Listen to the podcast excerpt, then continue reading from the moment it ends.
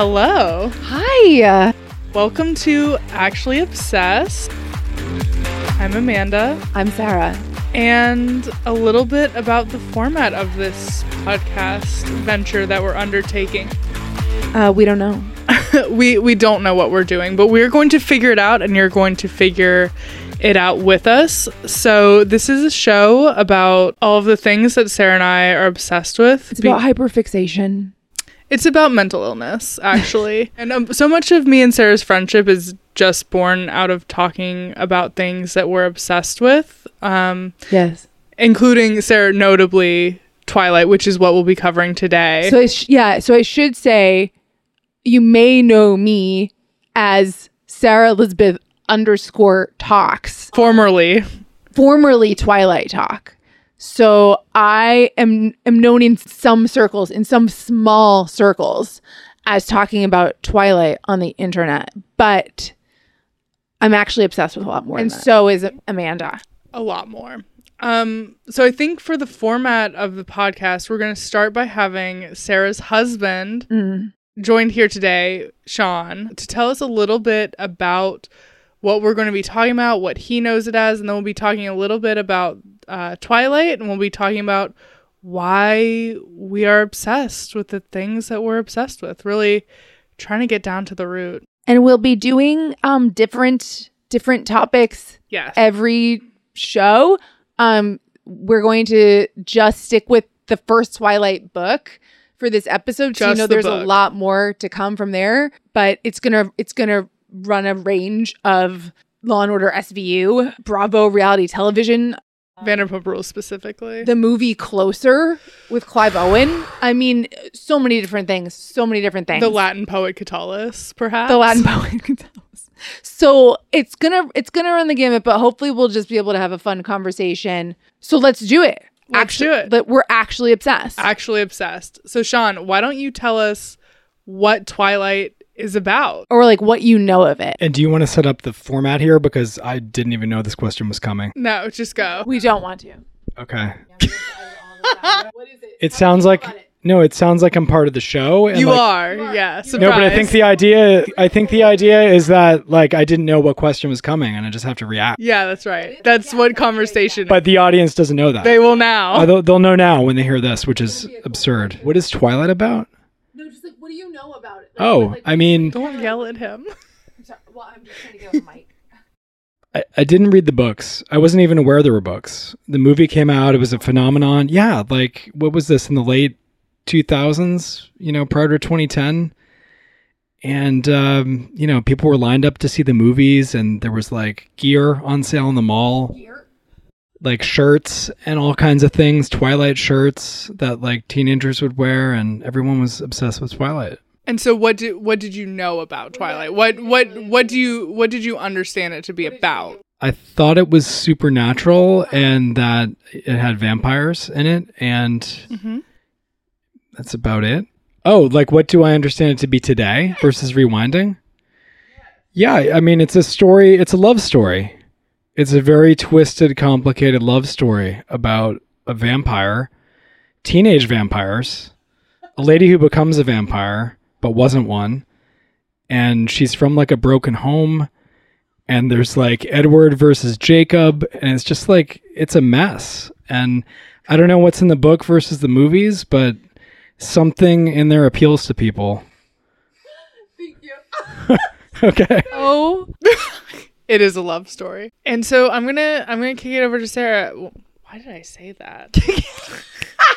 Who am I? Um, she's gonna. She kicked it over. Boop, boop. She's gonna lob it over to me, and I'm gonna take it. I'm gonna take it. So, Sarah, why don't, for anyone who's not familiar, anyone who is waking up out of a 20 year long coma and somehow found this podcast, Welcome. boy, you've missed a lot. You've missed. Should we talk about the pandy? Should we talk, Should we talk about the insurrection? should we talk about the ins- insurrection, on January sixth, President Trump, President Trump, Donald Trump? No. So, but Yeah. if they've if if they've been asleep, tell us what is what is Twilight about? Okay.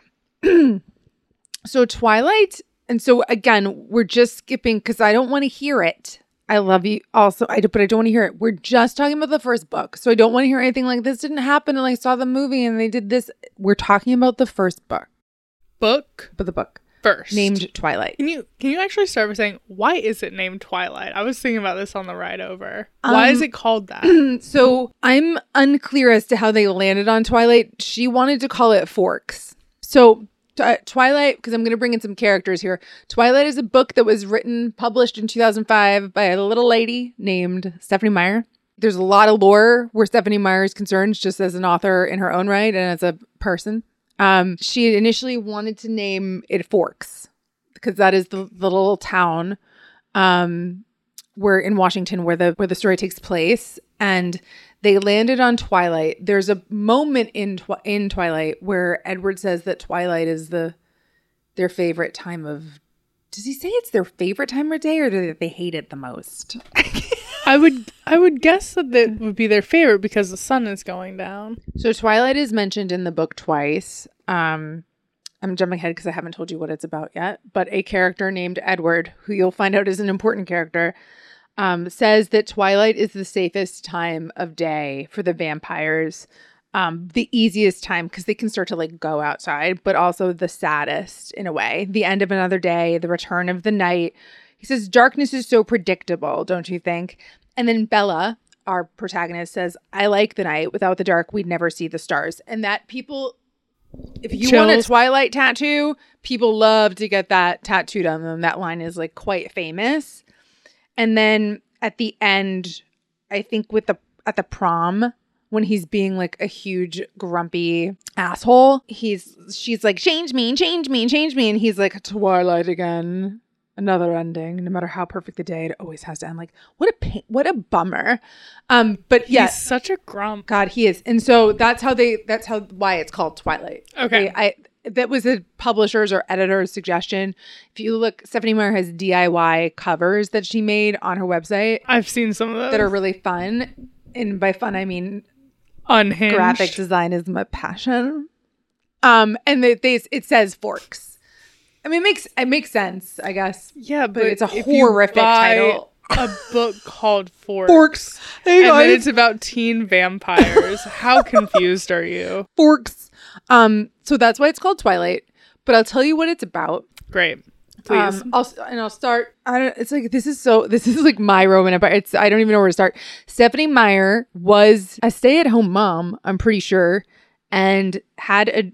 She was like an English major, but she didn't really write. Like she, wa- I, I don't think she considered herself. Relatable. Amanda, also an English major. She does a double Ma- English a, major. English, ma- a master of English. a master of the arts of English. Yeah. So look out for Amanda's next release that she's going to have after a dream, maybe, oh, just like Stephenie. It's gonna be sexy kraken teenagers. Be from a sex dream. I'm I was trying to think of another sexy unicorn teenagers. What's like a mythological What the fuck creature that about? hasn't been taken? well, because where I was gonna say a Oh, sexy oh, oh, werewolf oh, teenager. Oh, oh, yeah. It would be about like sexy mermaid teenagers. Oh, sexy mermaids. Mm. I don't know why I went for kraken. So Stephenie has a dream. Okay, she's she's an English major, has a dream. Basically, the dream, she's like looking from above and she sees this like meadow that's very drenched in sunlight, circular meadow, and she's like in a drone, basically looking down at it. Laying on the grass is a human girl. Let's say it's not Stephenie, but it probably was, but a human girl. And she can tell, like, she knows, like, in your dream self, that it's a vampire. And the vampire was so sparkly. He was sparkling like a diamond in the sunlight, like literally like a diamond. Like it was like pixelating off of him. Her mind. And they were having this like very serious conversation, I think, about like how they were going to come to terms with the fact that they were so in love and he's a vampire and she was a human. And she woke up and she was like, What's going to happen? Like, what's going to happen between those two? Those two crazy kids. those two crazy kids and she decided that she would write it so she wrote the book starting from the meadow scene to the end and then went back to the beginning so from this dream and it is a dream. It was not inspired by Gerard Way, My Chemical Romance, any of those other like creepy pastas that go around. Um, she writes this book, and it's the story of a pretty ordinary girl. Her name is Bella Swan. Moves to this really small town, gloomy town, Forks, Washington. She doesn't want to move there. She's not super excited about life, and she becomes fascinated by a fellow student named Edward Cullen and his family. Uh, they're not like the rest of the students and because it turns out they're goddamn vampires. And then the really the remainder of the book is what will they do? Will he kill her? Like is he able to resist her blood? She loves him and doesn't ever want to leave him. Will he change her into a vampire? Like how are they going to negotiate this? Now that they've known each other for like two days and bella is willing to do anything to be with Ed- edward like what's what are we gonna what are they gonna do But there's there's a there's a bit more plot that happens crammed into like the last There quarter is. of the book. yeah so you get a little bit action of action like as soon as because the book involves a lot i was going through it last night so much staring. There's a lot of gazing. the movie's really the mov- first movie really did get that right. Like there's so much just like staring at each other. And there's a good portion of the beginning of the book where they're not talking. Like edward's either ignoring her for one reason or is trying not to kill her or or whatever. he's absent from school. He's absent from school because it's because he's it's sunny out you know? They can't go out in the sun. They'll shine like a diamond. Nobody wants that. It's dangerous I mean, Bella seems to. she loves it She loves oh my it. god bella loves it so much so yeah we do get a little bit of plot you know i guess like spoilers ahead for this but like when edward finally starts to be like okay i think we can make this work like when he takes her to the meadow like that's their first real date that's stephenie's dream he then spends the night he's been spending the night for quite a while Unbeknownst to but Bella. unbeknownst to bella uh, he's been climbing in her window and watching her sleep she knows that he spends the night this this time. And then the next morning he's like come meet my my parents and my family I think for people who haven't read the book or seen the movie, maybe we need to add that though the Cullens would ideally drink human blood, they do not. They- are all yeah. what they call in the book vegetarians. Yeah. So they they drink animal blood. Yeah, there's a lot more I need to add in here because I'm just trying to. There's there's a little bit of plot just in that some like nomad vampires show up and kidnap Bella because they just decide she's like tasty. So we get a little bit of plot in there, and that's what set up sets up the drama for the next book. But yeah, the Cullens are they call themselves vegetarians, which like doesn't make any sense because they eat animal blood. But their their sire, the the head of their coven or whatever, Carlisle, who who is changed the majority of them, is very morally superior. He's the oldest of them. He was like turned in the 1600s and he really did not want to feed on people. And so he hid in the sewers that didn't exist at the time that Stephenie wrote in. And he eventually ate like some rats or something, I think. And he realized that he could survive on animal blood. He doesn't force the rest of them to do that, but he really teaches them to do that. So they they can be around they choose to be around humans for whatever reason because they really don't like them. Carlisle does. He's a doctor at the hospital even though he's canonically 23 years old. He's like performing surgeries and stuff. But the rest of them, aside from Esme, who poses as the as a foster mom, the rest of them go to school and they're not happy about it. But they choose to be around humans. They're And not they into red it. eyes. And they keep doing it. And the reason I mentioned the vegetarianism of the family is because I think it's relevant for when these when James and his Yeah. his ilk show up. because up. they are normal and they drink people. So Edward has a family. He lives with a bunch of these other vegetarian vampires. I talked about Carlisle. He has a wife named Esme, and then there's Alice and Jasper who date who date. Everyone in the high school is like, okay, these two date, and they've been together for a very long time. And then it's so crazy saying it out loud. And then there's Rosalie and Emmett who also date, right? So they go to the school and they're like, we're foster children. We're we're Carlisle Cullen's foster children. We and all we bang. we all date. We're all together. we all date and What's going on? And they must the other residents of the town must be like that. Cullen house is a house of horrors. they are um It's a den of iniq- iniquity. iniquity that's when bella first asked who they are her her na- little neighbor jessica stanley is like they're all like together I mean, that was be the talk of the town. Sick, actually. And then you have like Virgin Edward, who's not paired off with anyone. Womp womp. Womp womp. And he's just been like alone for a really long time because it turns out that he's like a hundred years old. He's was turned in 1901. The book takes place in 2005. So, oh wait, no, he's turned in 1918. Yeah, I was about to say because it was the Spanish flu. Yeah, he he died of the Spanish influenza. So you can imagine that when the pandemic came, I was like, I knew this would happen. This would happen to us some point. I literally the first thing I thought about was Edward Cullen when the pandemic came, which that speaks to how sick I am. That's It's the only odd. other pandemic I knew about. and you and you learned about it from Twilight. The American education system. I no no no is, no no. Oh no, I knew about children. this. I knew about Spanish influenza before that, but like for me, it was like somebody that I loved dearly had been taken by it. Right, right. Of Do you know what I mean? So I'm like, I was like Edward. I can't go through this again. I was like, Edward died this way, and so will I. Oh. Like, like truly, I was like, we're all gonna go the way of Edward Cullen. and and who will be our Carlisle? Yeah, because Edward actually didn't end up dying from Spanish influenza, like right at the itty bitty end. Carlisle was like, chomp chomp, and saved him. So yeah, I mean, like that's our basic cast of characters. Uh, Bella has a dad, a dad who's like kind of a deadbeat. That's kind of important too. Her parents are like very absent, so she's allowed to kind of run around and do whatever she wants. A broken home. Bro- Yeah, I wanted to mention Sean gave that introduction saying that Bella is from a broken home. I just want to make it clear that my husband is divorced and has two children. So unclear as to why he said that in such a he yeah, He's the head of a broken he's the head home. of a broken home.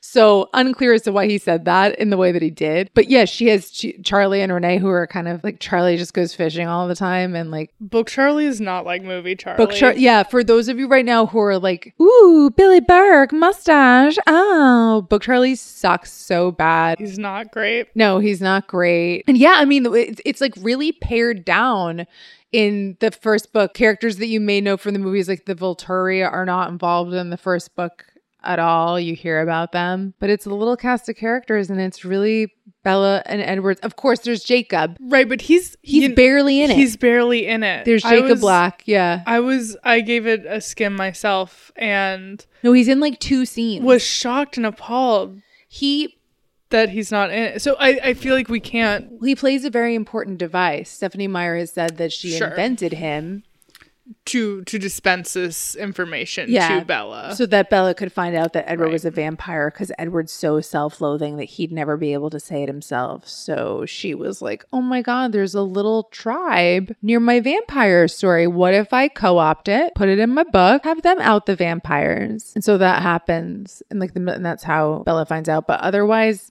He, he, we see him. He comes to uh, deliver a message to Bella from his dad the prom. his grandfather, right? His dad, but Oh, his yeah, dad. yeah, Okay. from um from Billy. Yeah. Oh, okay, gotcha. But otherwise, Jacob's like really not in it. Yeah. So that's how little the scope is of the first book. Right. It's like a very ins- insular. and It's really just. It's really just those two. And then at kind of at the end, do we do we want to talk about like the the baseball game and the running from Yeah. the the other vampires and kind of how that goes down? yeah. just a bit? Absolutely. I think that's really important. So, um, the only time where where Be- Belle and Edward are like always alone with each other, and so the only time that they're around other people is when she goes to meet his family after their first like official sleepover when Bella's conscious for it, and they love to play baseball. You know, vampires love the great American pastime. Don't know if you knew. Now you knew. Now you do. So they go to play baseball. They can only play baseball in a, like a thunderstorm. I know I made this joke before, but again, Stephenie Meyer's mind, It's she's operating on a different we will than the continue rest to of come. us. We will continue to come back to this as we do the other books because like there's something really up with her. Like there's something really up with the gears in her mind. She she's built different. She's no like she's built real different, and it's horrifying. So so they're playing baseball. They're playing baseball, and Alice can see the future. So they all some of them are talented. Oh, Edward can read minds. It's probably pretty important. Edward can read minds. He can read everybody's mind except except Bella's. Bella's. Right. So that's pretty much kind of like why he's in well we'll talk about that more later but and alice can see the future so she sees that these like nomadic vampires are coming through and they're supposed to be coming through later but there's some they the, the vampires here hear the cullens playing baseball and get so excited that they change their path because they're like holy shit is that a baseball game can we get in on that We're looking to play a little pickup baseball. truly like I don't know where they were headed. So their names are James Laurent and Victoria. They're like, we got to get on this baseball. And that's what they do. They show up. They're like, can we play baseball with you? And Carlisle's like, um, sure. Uh, we're just about to be finished though. Like, why don't we, why don't you come back to our house? Like, cause Bella's there. She's a human. James realizes that Bella is human and he wants Bella as a snack. Um, and the mistake that Edward makes is that he Edward makes it very clear that Bella is like his. Um, and James is a tracker. He tracks people, vampires, whatever, and he loves a challenge. And so as soon as James realizes that like Edward will basically die for Bella, James is like game on. And they basically like per- pretend to leave. Like Edward gets Bella out of there and James is like, "Oh yeah, we'll see you later." They they kind of get into like they start snarling at each other. They get Bella out of there. But yeah, James starts tracking Bella. And so they have to abscond with Bella to Phoenix, Arizona, which is where Bella was originally from.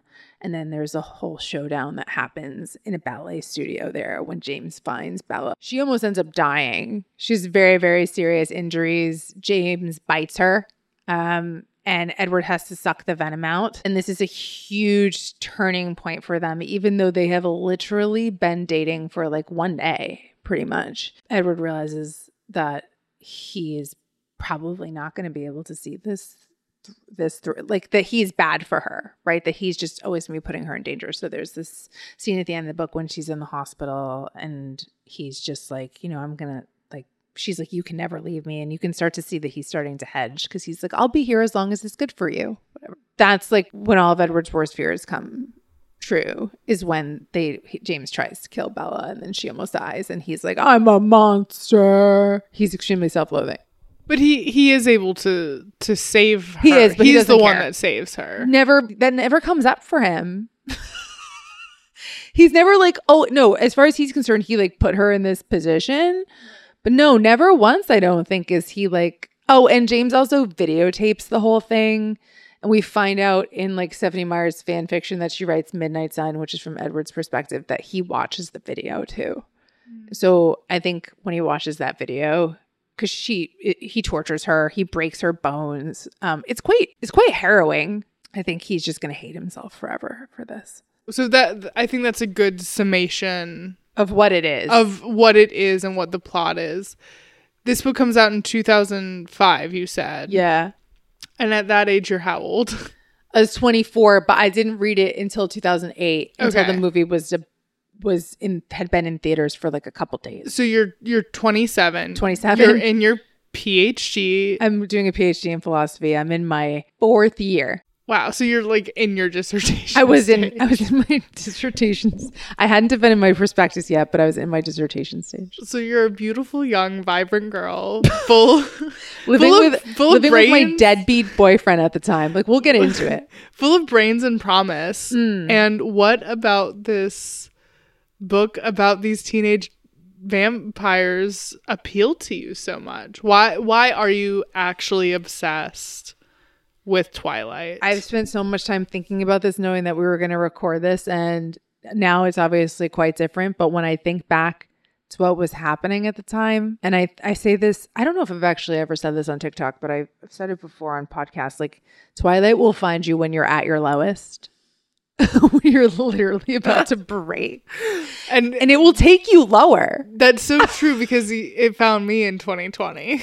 yeah. I had a colleague who had like just had a baby and like 2 weeks after having the baby like she had covid, the baby had covid, like everybody had covid. And I was texting her to see if see if she was okay and she's like, "Oh, it's okay. By the way, like Twilight's on, I'm watching it." And I was like, "It finds you when you're at your lowest." So, my mom got it for me for Christmas in 2008 and the movie had been out for about a month. I was at my PhD program, everyone was walking around campus with this book, and I was like, "This looks lame." I don't care about this. She bought it for me. Uh, I think I finished it that night. I've never, never before and never since have I felt so feral over a book, over uh, an imaginary character, Edward. If you think about where I was in my life and where Bella is in her life, Bella is 17 and I think a lot, I don't know, a lot of 17 year olds are depressed. I'm sorry if you're living and you're 17, is a 1975 lyric, right? Like it's, it's a toughie. But she doesn't think about her future ever. Like when she is moving to Phoenix, she's just like, I'm doing this for my mom. Like I'm just going to get through it. She never thinks of college. She is depressed, probably. She doesn't see anything for herself. She doesn't really have any, she's like a blank canvas. And at 27, I was doing a PhD in a program and I was really not enjoying it. And I really don't like philosophy. doing a PhD in philosophy. Turns out I didn't like philosophy. I was living with a boyfriend who at that point I also didn't like. And I was able Bella is such a blank canvas that you're really able to project yourself into her. And this idea that this girl was so depressed with her life and she just really thought of herself as so average. And all of a sudden, she realized there was this whole world that had been around, right? This supernatural world that she didn't know about.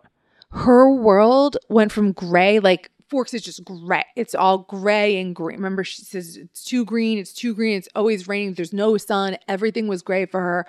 Edward came in, and all of a sudden, there was like this beautiful, exciting thing that was so much more perfect than she could ever attain to be, even though I, I don't believe that anymore at all about Edward. But at the time, that's how it's painted. And it was like, I think we all hope when we're in a dark time or that there's there's something around the corner for us that's just going to electrify us.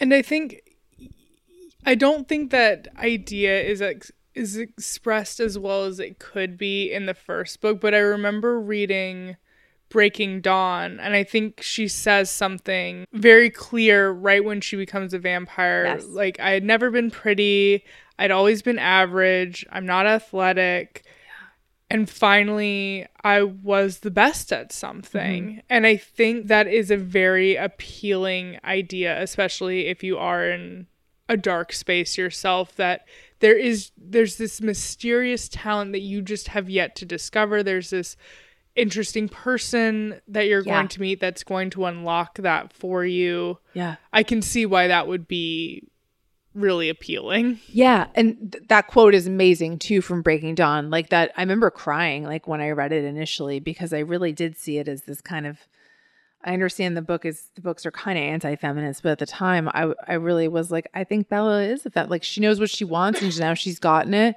But yeah, like she's she's fine. Bella's fine, but she at least how she narrates herself, she's not like she's fine at everything she, she's really bad at like athletic things. She's super clumsy. That's a huge thing that follows her around.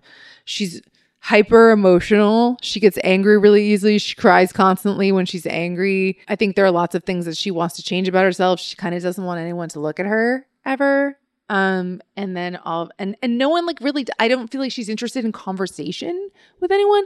But Edward shows up, and it's like the, he's the first person that's ever talked to her, and he's so interested. He asks her so many questions.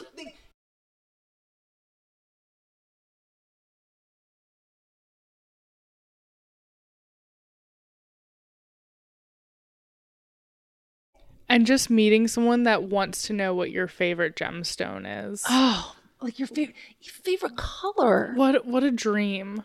Like there's the whole when I was thinking about the chapters that like make me go so insane. It is the chapters after she finds after she finds out that that he's a vampire when he knows she knows. The the lemonade cap and the blood typing scene. Oh, that's before. That's before. That's before. Those are he uh, he asked her a lot of questions then, but more he, he wants to know what her theories are about him.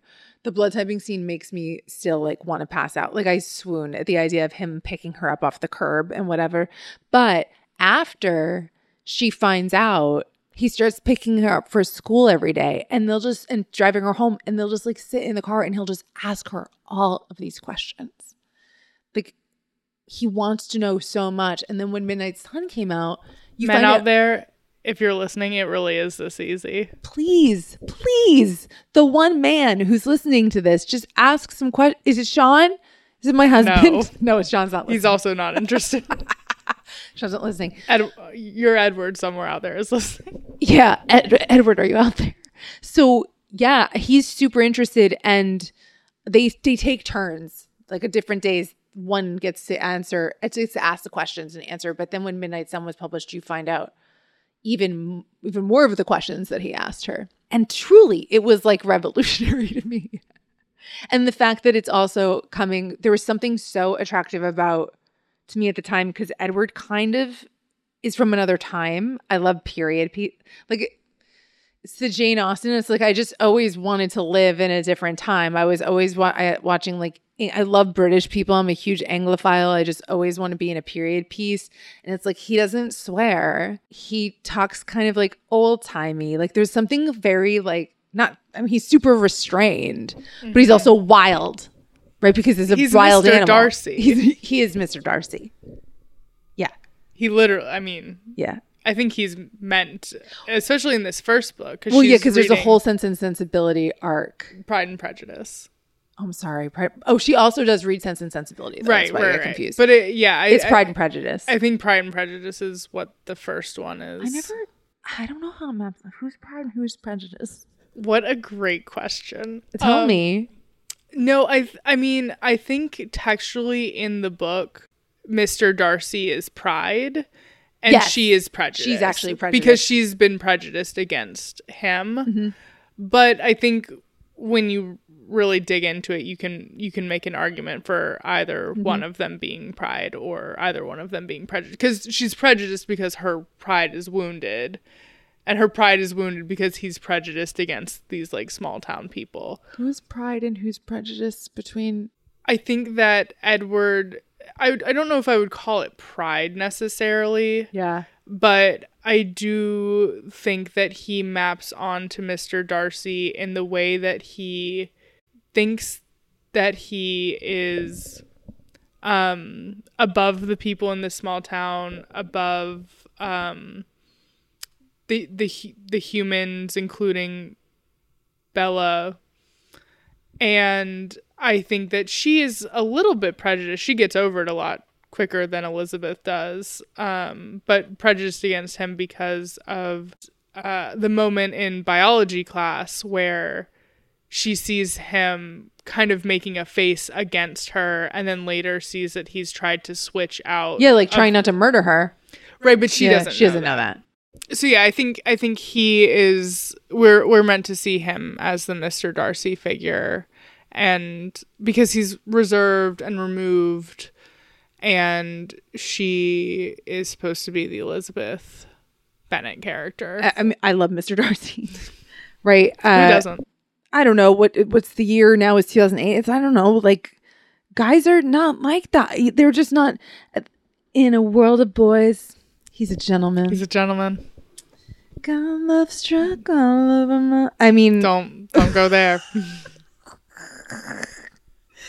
but like, I was thinking about that. I, that quote that came into my head last night when I was thinking about this. It's just like truly at the time, I was like, "What a gentleman!" And he cares so much. Like he cares enough He to creep to- into her room. he listens to classical music and he plays the piano. plays the piano. He, He writes, writes her a lullaby. Yes, thank you. He writes her a lullaby. He writes her a goddamn lullaby, and then he plays it for her, and then he eats her tear.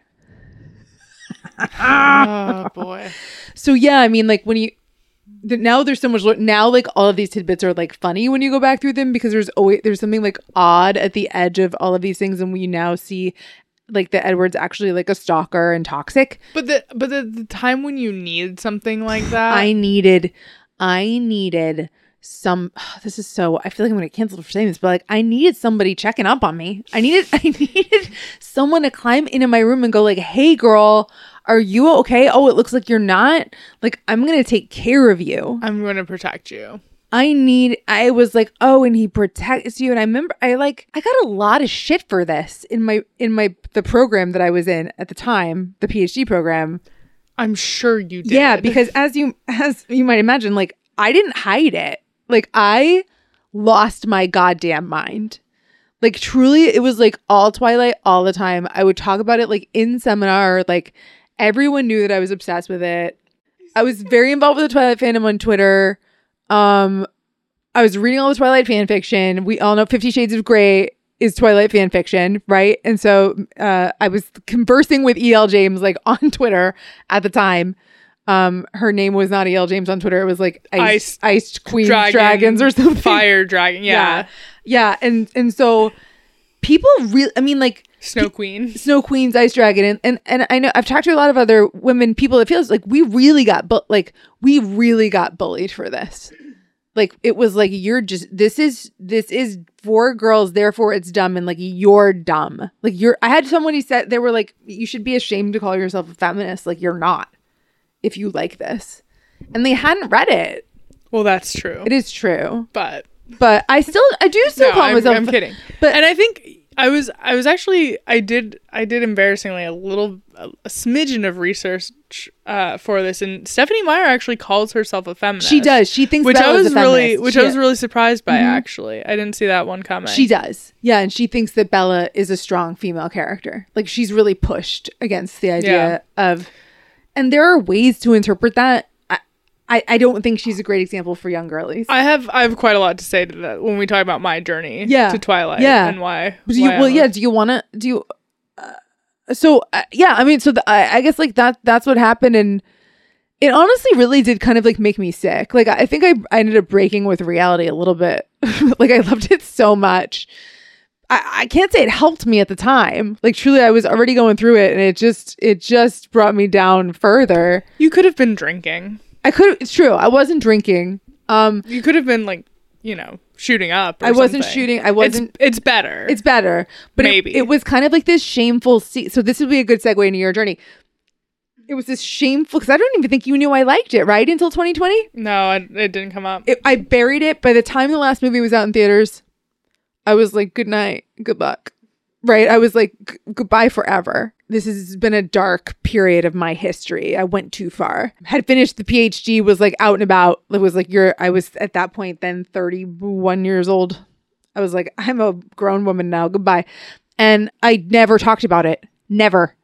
Um, I met my husband in 2017. He, like he, he said earlier, didn't didn't know. Like we never talked about Twilight ever. Uh, and then the pandemic happened, and Miss Stephenie Meyer said, "There's a so there was she wrote Twilight from Edward's perspective, and she was hmm. going to release from, it. from oh yeah yeah, Yeah, sorry. from Edward's, and she was going to release it back in like 2009, and it got leaked on the internet. And she said, She now said- you don't get it. None for you. Stephenie Meyer is like She's so petty. she's a spiteful queen. I- That's my favorite thing about her. I still feel I I like truly hold that she like I really thought for a long time that Breaking Dawn was all out of spite as well too. Like I she's a spiteful queen, and so she this it leaked and it like wasn't finished and she's really embarrassed. And It was like the first half of it, and it was to me I was like this is the sexiest darkest thing I've ever because it was like you found out that he really wanted to kill her and all this stuff, and I I truly was like salivating over this shit.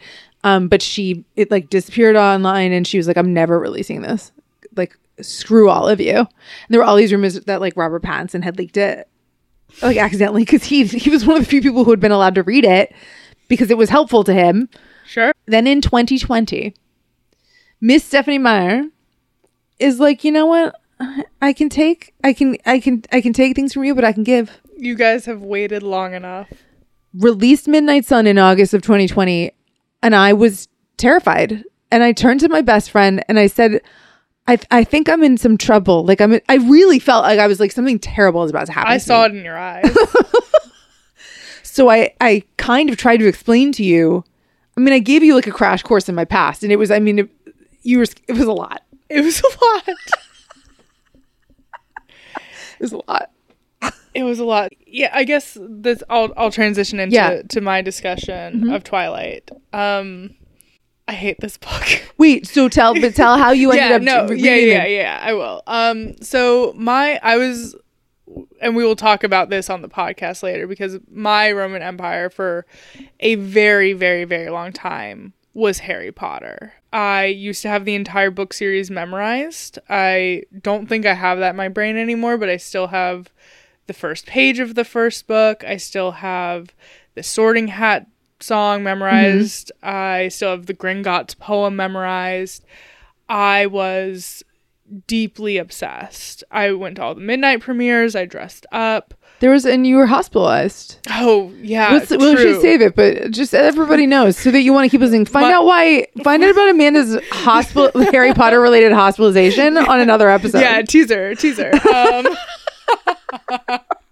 God, yeah, I was, I was, I was down bad for that that whole series. Yeah. Um, and I remember around 2005, 2006, my mother, I remember this so clearly, was reading the newspaper and she said, "There's this new series out called Twilight, and they're saying it's the next Harry Potter." And at this point, I don't believe all of the books had been released. Certainly, not all of the movies had been released. And I, I didn't cotton to that idea. No, So, yeah, I, uh, no, I wouldn't have either. I was. There is no next Harry Potter. Don't tell. It's like somebody trying to tell me that there's a new, like the when the Vampire Diaries came out. I resisted that for a long time because people were like, it's just like Twilight, and I was like, yeah, there, no. No, it's not. No, it's not. There, No, there's turns out it was better. and and there's it's like way better than Twilight. Just FYI. And there's and there's there to me there was no need for it because I was still rereading the Harry Yeah. Potter books. I was still very much on my my Yeah. journey You with. don't need another Harry Potter. I didn't need another Harry Nobody Potter. Does. Mm-hmm. had I had the one I had, and that was good enough for me. And then I think either my sophomore or my junior year of high school, there was a girl in my math class who was reading them, and she offered to bring in the first one for me to read. And I said, okay, I'm not reading anything right now. I'm a big reader. Why not? So she brings it in, and I read it, and it made almost no impression on me. Mm-hmm. I can't even say that at the time I hated it because it didn't even Which is nothing. it didn't even register. Right. And then the pandemic came around and uh, as you said, you um, embarked on a journey. embarked on a journey and I couldn't let you go down that dark path alone. This is a real one. Like for real, that may seem trivial, but like she read Midnight Sun with me, and then she read all of all of the books with me, I did and and then she let me start a TikTok account.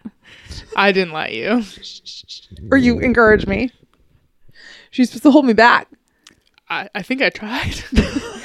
no, I no, I was championing you. But um and to be honest, the second time uh I I read Twilight, I was similarly pretty pretty unmoved. And I I see the parts that that appeal to you. Like I I understand when you explain it to me like that, I do Yeah. understand why you would have been obsessed. But I I don't really like Twilight and I think it's it's funny. I think a lot of my friends because I read it during the pandemic and I was talking about it a lot. Um I think a lot of my friends think that I'm also obsessed with it and Yeah. whenever they send me like memes or TikToks about it, I want to be like this is Sarah's bag. Did you mean to send this to her? Right. But it, what I will say about Twilight is that almost, maybe more than any other book, Twilight has the ability to tie me into theoretical knots. Like you just like you think about it a lot. I think I think about it. I think about the. It's so perplexing. it's perplexing, and there's so many mixed messages. So for So I was that's the relationship and people know this if you know my stuff, but this is the relationship I have to it now too, where it's just like, what on earth? there's just so many contradictions. So, so for example, you know, I, I was doing a little bit of research for this podcast um, as well, and I, I came across this quote that I think really kind of encapsulates one of the the major tensions, I guess you could say, in Twilight. Um, this is from Twilight, Sexual Longing in an Abstinence Only World by Sarah Seltzer for the Huffington Post. And she writes Now that's a real fantasy. A world where young women are free to describe their desires openly and launch themselves at men without shame, while said boyfriends are the sexual gatekeepers. Twilight's sexual flowchart is the inversion of abstinence only purity ball culture, where girls are told that they must guard themselves against rabid boys and that they must rein in both their own and their suitors' impulses. But even while inverting the positions, Meyer doesn't change the game. Purity is still the goal. Men or vampires are still dangerous and threatening, while females are still breakable and fragile. Intercourse still has the potential of resulting in death, just as it once relegated women to a social death. The only difference is the controls are handed over from the teenage girl to the guy, who happens in this case to be totally responsible and upright. So, when I say that I tie myself in theoretical knots, I think that's a good example because when you ask yourself what messages is Stephenie trying to send us about abstinence or what what messages about abstinence does Twilight communicate? Yeah. And I think it's really easy to tie yourself into knots because Bella is so horny. She wants it all the time. She's like one of my favorite. I, it's so hilarious. It's, it's like one of my favorite things to think her. about. She climbs in like a tree when they kiss for the first time, and she and he's like, in from his perspective, he's like, whoa, whoa, like heavens she, to Betsy. Truly, he's like, my goodness. He's he needs his vapors. He's clutching his pearls. Yeah, and so I think there is like a part of me that you know now as an adult woman looking back, I can say that's actually quite cool that mm-hmm. she is the one that is just gagging for it and he is the one saying no we need to slow down no no no but then you dive a little bit deeper and a large part of it is that he wants to i mean protect her and protect her her soul and mm-hmm. this this is not mentioned as much in just in in twilight the first book but i do think it's a good example of how again there are just so many contradictions contained within. Another example you were talking about finding bella relatable. Yeah. I don't find her relatable at all now by the way. But but yeah but yeah. i i think that there it's it's interesting because i think there's a lot of pressure on books for young girls to have quote strong female role models. Yeah, and Stephenie think Stephenie I, I think I mentioned this before like pushes back that she did in fact see that. yeah and I don't know that I agree. No. But I and I and I think there's something to the fact like you know maybe it's okay to just have like a regular girl. She's like oh. she's just a normal human. I think she tried to say this, she's just a girl. She's just We're just a girl.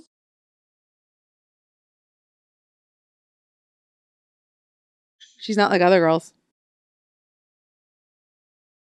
But also that like Stephenie Meyer uses that not like other girls trope. Right. Like Stephenie like Bella judges the shit out of everyone, doesn't have any friends, thinks terrible thoughts about all the girlies around her who are by the way totally normal teenage girls. Um so there's a there's a as much as Bella thinks she's kind of not worth much, there's also some sort of superiority to her. Obsessed with her, the shiny new toy. And you know, for all that Meyer says that she wants kind of to make Bella a blank canvas that people can project themselves on. And and the first thing you learn about Bella is I was rereading it is that she's pale. Mm-hmm. Like that's the that's the most white. that she's white. That she's quite thin. Yeah, and that comes up. That and that comes up. up her weight is listed. Her she's a. I don't want to even say it, but her weight is listed in the book. I know that's trigger that triggers a lot of people. Right. That her weight and, and, and uh, throughout the saga, I think we get it twice what her weight is and, and her height, and just that Edward is like always kind of body checking her. Like he's looking at her collarbones, he's uh-huh. looking at her wrists, he's looking kind of like the bony at the boniness of her. Yeah, and and so it's it's interesting to me again like this is the knot that i tie myself into of well you know maybe she's not supposed to be a strong female character maybe she's just supposed to be this blank slate but she's only allowed to be this blank slate for you if you are white and a hundred and something odd pounds. Yeah and, and stephenie meyer has made it quite clear and i and i should just like if you're not familiar kind of with the way that i talk like if you're just stumbling upon this for the first time i'm talking about how i'm was obsessed with it in the past, and I'm obsessed with it now. But a, a lot of the ways I'm obsessed with it is kind of like being super critical on it, like mm-hmm. the the racism and the all the different misogyny, all all the things that run through the whole Twilight saga. I very much believe that Stephenie Meyer like needs to be like that. If you want to love Twilight, you have to be critical of these things. Yeah. Just in case you're coming in the first time and think that I'm kind of blindly loyal to her. The we we learned like when when she was involved in the casting of the movie, like Catherine Hardwicke wanted some diversity, and she was like, like, "N- n- no, my vampires are white. Like I said, they were white in the book. Yeah. Like, th- like that's that Yeah. for her. I don't think I realized that the first description we get of Bella, Before even her, her hair skin color, color. It's that she's it's that she's very and they pale. talk about her paleness so, So much. much. And I know that Stephenie Meyer. The thing that ties me up in knots about Twilight and the rest of the books we'll get to as well are that that she didn't even. I don't think she did like the amount of just out of pocket, outrageous things that are in these books that she didn't even realize they were problematic.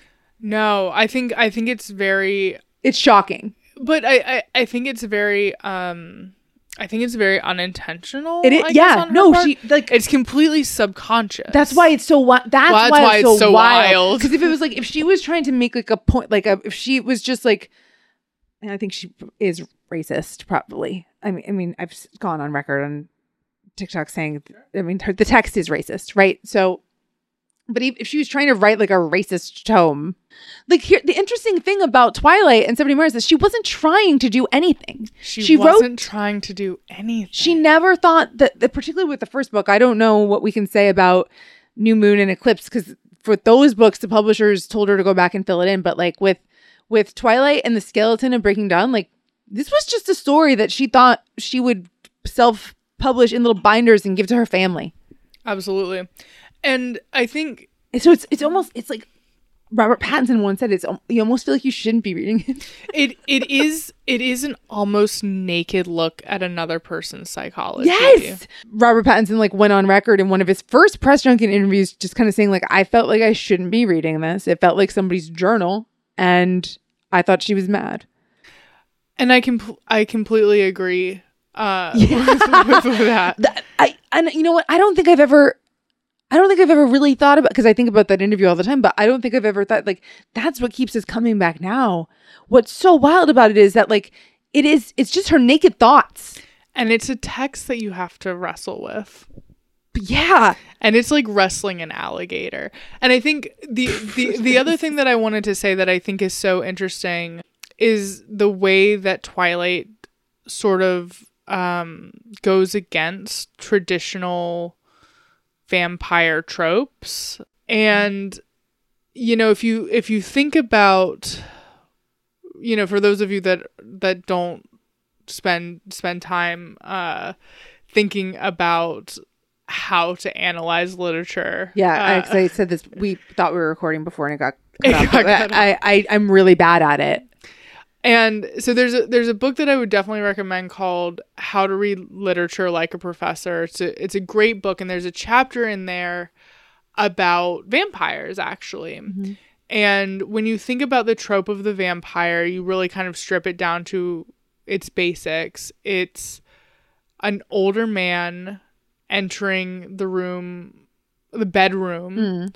of a young unmarried so virginal woman Yeah, uh, while she's sleeping, and he penetrates her with part of his body. his chompers. Well, his yeah, but metaphorically, maybe right, right. else. Yes. My, mhm. and uh, draws blood. And afterwards, she is besmirched and, and not fit for marriage anymore. And then he abandons her, right? That's kind of, I think, usually Yeah, part of yeah. the vampire stories that, like, Mhm. she's not meant to be his, like, eternal. Yeah. So now she's just ruined alone. She's ruined. And so there that's obviously like a very, you know, you see that in very literal um vampire stories like Dracula obviously. Um and you you also see it in like some Victorian literature more metaphorically speaking, I guess you could say. There's a a great short story that I'm forgetting about uh, the author, but it's called Death in Venice, and it's Mm-hmm. the that main character is not explicitly a vampire. It's not like a supernatural Right. story, Yeah. but he's coded that way, Mm-hmm. and his name is like Mister Winterbourne or something. Right. like that's that. a very vampire name. Mr. a- Winterbourne. He's cold. he's cold. oh my God. the cold one. The cold one. And so I think it's really interesting to look about look at how Stephenie kind of turns that trope on its head. Again, kind of what we were talking about mm-hmm. that Edward is mm-hmm. He's almost like the maiden. Like he's the one that Edward is the maiden. that doesn't want to put push their relationship forward. No, he's worried about his own virginity. He's worried about her virginity. He's really worried about her soul. He doesn't think he has a soul. about- There's a, that's a whole. We'll talk about that with New Moon. All the soul work. but yeah, I, I I think it's really interesting to think about, you know, what if if Victorian literature about vampires was being written with these kind of kinds of fears in mind and that's expressing itself in the literature. And we look at twilight i think it's really interesting to think of not only was like stephenie meyer what was she trying to say or you know what was she unconsciously What was she unconsciously trying to say? Yeah. but also like why were so many people drawn to it? Like what about that culture? Because you know for you know for that for those of you that weren't around during the time like this was the same era that the jonas brothers were wearing purity rings oh my God. That's true. yeah and so interesting. yeah and i think i think it's so interesting to think I didn't. I didn't remember that yeah because I think of it as just like a dumpster fire of a time. well it was um toxic masculinity. But I guess you're right. It, it it was no it definitely was i think you know purity culture is an offshoot of Right. toxic masculinity Yes. but like the idea of i think there was something refreshing in this idea that it wasn't something being imposed on women that men could also be be concerned with their own Mm-hmm. Yeah. chastity and their own purity Right, or that well, they right, or that they could be equal partners Because we never see, we never see that. right We, you know, like and, and like we, you know, I'm not represented in literature, but certainly, like I'm thinking like real life male stereotypes. We don't. I don't have a lot of experiences with partners being like, "Hey, can we slow down can we pump the brakes? I'm worried for me, and I'm worried for you. Yeah. I want to take care of this." And I'm not saying it like there's a paternalism to that There that's is. quite troubling, right? But at the same time, it's like it felt when I was reading, it felt safe. it felt safe and i think that's really um i think maybe that is why it took off with so many young women if i'm if i'm really trying to think about it because i think and women of all honestly Well, there, was, of there all were so many middle-aged women involved in that first wave Sure. Yeah, absolutely. Yeah. Absolutely. But I think I think it's really nice and you see it more clearly I think in in the later books. Um but it, you see it enough in Twilight too, but that it is Bella who is constantly sort of pushing things forward and wanting more. And even when Edward says no, he never calls her a slut, does he? certainly doesn't Certainly doesn't. no Although he he will slut shame other girls he will easily. he a, a whore a trollop he jessica's a woman of ill repute. anyone who's ever thought of sharing a hug with edward whore whore, honestly. trollop But but I think there is but I think there is kind of this nice fantasy of you as a girl get to want as much as you want and you get to ask for it. You get to beg for to- it. and she cries And she cry- oh god i can't wait to like i'm thinking specifically of about like the things that she d- eclipses what she does in a like she really pursuit has of no dick. and she really ha- has no shame no. in her game and and that that wouldn't be off-putting it to wouldn't him. deter him and it's interesting because it sh- it should because he's getting if we think about the theory that like edward is only interested in bella because he can't hear her thoughts because all the other thoughts of the teenage girls just like disgust him because they have these like vile fantasies which again jessica stanley's just thinking about hugging him i wonder why with Bella, like if, at no part of him is like, is is she just like other girls? Because she is, She is. and she's revealing that when she makes crazy decisions. Like, yes, I will. Like, if you if we can just have sex, like I'll, go to Dartmouth. I'll go to Dartmouth. I'll die at 17. I'll marry, like, whatever it is. Like, if I can just bang you.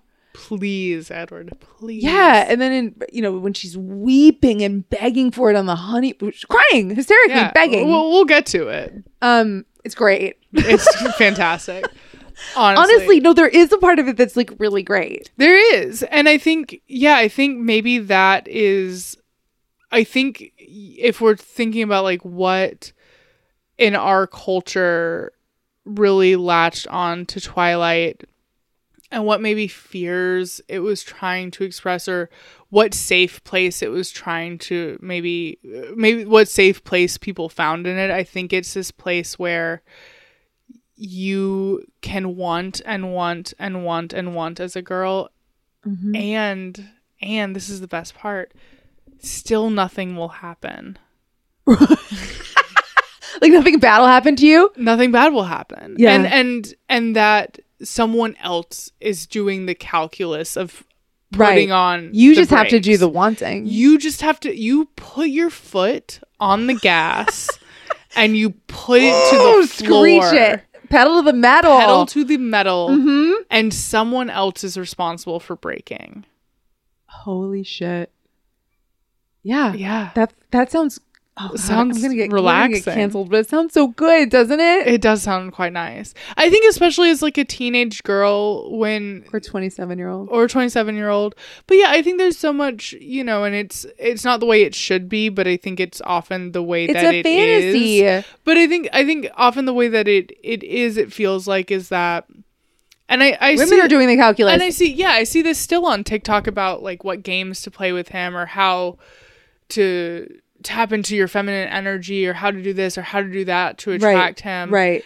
And you should never, you know, the rules about, oh, you should never let a guy, you know, have sex with you on like the first date. You have to Sure. wait until this and Yep. blah, blah, blah. and Third here's how- date. and here's how to, third date famously. Yeah. And I think there's something just so relaxing about the idea of you can just be yourself and want what you want. He's the decider. And he, well, yeah, and, Or it's just off the ta- it's off the table. there will be no consequences. Yeah.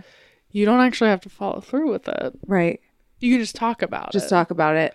But yeah, so that I I guess that's in short my as in so insofar as I'm obsessed with Twilight, that is I think I'm more interested in What's wrong with it?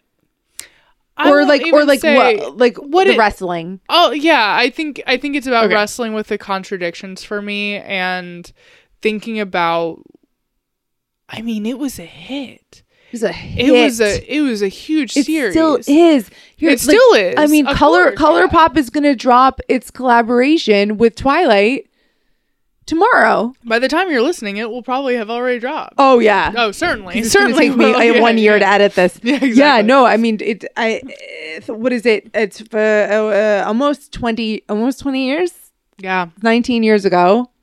Good God. Uh, that makes me want to. That makes me, I'm really darked out by that. But nineteen years ago, and we're experiencing this incredible renaissance. People are finding the book for the first time. Some of them are loving it unironically. But I think what I really love about the new kind of generation of the Twilight Twilight fans that are coming to it, they love are it more are more critical. but they of it. also they're obsessed with it like in an unironic way and they're obsessed with it in the way that you are obsessed with it in the way that i now am obsessed with it too because i would say the majority of the time that i spend thinking about twilight is with the wrestling Yeah. and with the my god my god what what on earth were you thinking how could you how dare you I'd I'd love get her in a room but but you know what the great part is? I don't think we need to because I think it's all right there on the page. It is I know. I don't know that there's because I don't. I don't want to sound like I, I don't. She's not. Stephenie Meyer is like not stupid. Do you know what I mean? Like I. But like. I don't mean to to say that there's not more there there, but you're right. I, I, just think it's all it on was, the page. I, yeah, I just don't think it was. it was cal- it wasn't calculated. Mm-hmm. It wasn't calculated. I mean, and that and we know that it's all there because of how deeply prob- problematic it is. Yeah. It's not hidden. There's nothing hidden. No. No, it's blatantly there. We'll, we'll talk about it in Breaking Dawn, and particularly I when we mean- get to New Moon with the Quileute tribe. And we haven't I mean we didn't even get into the Jasper of it all. But one of one of Edward's siblings, Oh. a beloved sibling. Listen, people ride for Jasper in a way that I will never understand. Jasper was a Confederate soldier. Right. And and And we don't really know. I don't think we know that in the first book. We don't find out until oh. Eclipse. Oh, okay. But if you've read the, you know, there's the illustrated guide and all this stuff. He's a proud Confederate soldier. Right. And yeah, that's I mean that's that's what I mean when I say it's not calculated. Like it's not No, she's hidden code. she's gone on record and she really doesn't like to do research. She says she's not a big researcher, but the one thing that she made sure to research is that she looked at real Confederate soldier rolls and she found the name Jasper and she found a different name Whitlock. And, she put it together. She's like, I'm gonna. gr- I don't know much, but I'm gonna ground this racism in and I've, reality. and I've heard that um I've heard that in the original like drafts, like his name was Ronald or something. Have you ever heard that? Oh no, but in the original drafts, um, I believe that Rosalie's name was Carol. She has it on an outtake of uh on her website. All of a sudden, she's talking about Carol, and I'm like, who the fuck is Carol? And I don't know. That seems just like in that. that I feel like that's another way that you can really tell that she hated Rosalie. She, she hates any blonde character, and it, like she was like this. I'm gonna name this character Carol Ronald. I haven't heard that, I I but I love that. I think I came across that while I was researching. I have no that could call have been him Ronald on like, forever. Tumblr. Um He's a Ronald. well I think I think this kind of brings us to a close. I think it. I think for the for our first shot at this, yeah. I do want to end Mm. with another thing that I stumbled upon while I was researching. Oh my god, you did so much. Re- I I didn't do any research. So I don't. This might be something that you don't know about. Oh, I'm excited to bring. I don't think you've ever talked to me about this. Okay. Okay. Okay. So I am the Twilight expert now. I'm the captain now. I was weeping when I read. Are you for real? Oh my god. Okay. okay? So even if you have heard this, don't tell me. Okay. I won't. I will pretend. This is. So apparently, when these books were published in Japan, they were broken. The first Twilight was broken into three books. I don't know this. Okay. And they were published as like kind of these shorter little episodic novels. Oh, these are graphic novels. no. No, they're not. Okay. No. It's it's just how they were Oh, published. sure. Okay. But they do have different names because with any language if you Right. right. like the names are different. Yeah. translation and they had to break them into three different Yes. parts. God. So Twilight is broken into three different parts and the f- the first book is called Oh my god. My Boyfriend is a Vampire. Oh wait, bury the lead. The second one is called Blood is the Flavor of Sorrow. Blood is the fa- blood is the flavor of sorrow.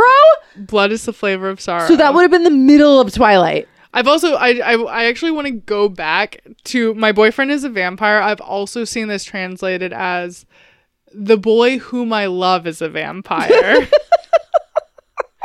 Which I love. Why would they? You're gonna know everything about it when you pick it up. And then the third one is Vampire Family of Darkness. Oh, it should have been called Vampire Family, of, Darkness. Oh, I love the Japanese. Oh my god, Vampire Family of Darkness. Vampire Family of Darkness. I'm trying to think- Blood is the flavor of sorrow. That, what is the flavor? And that would have been the middle of Twilight. So why is it even called that? Who can? Because like things are going well. I think I I want the only thing I can Blood think, is the flavor of sorrow.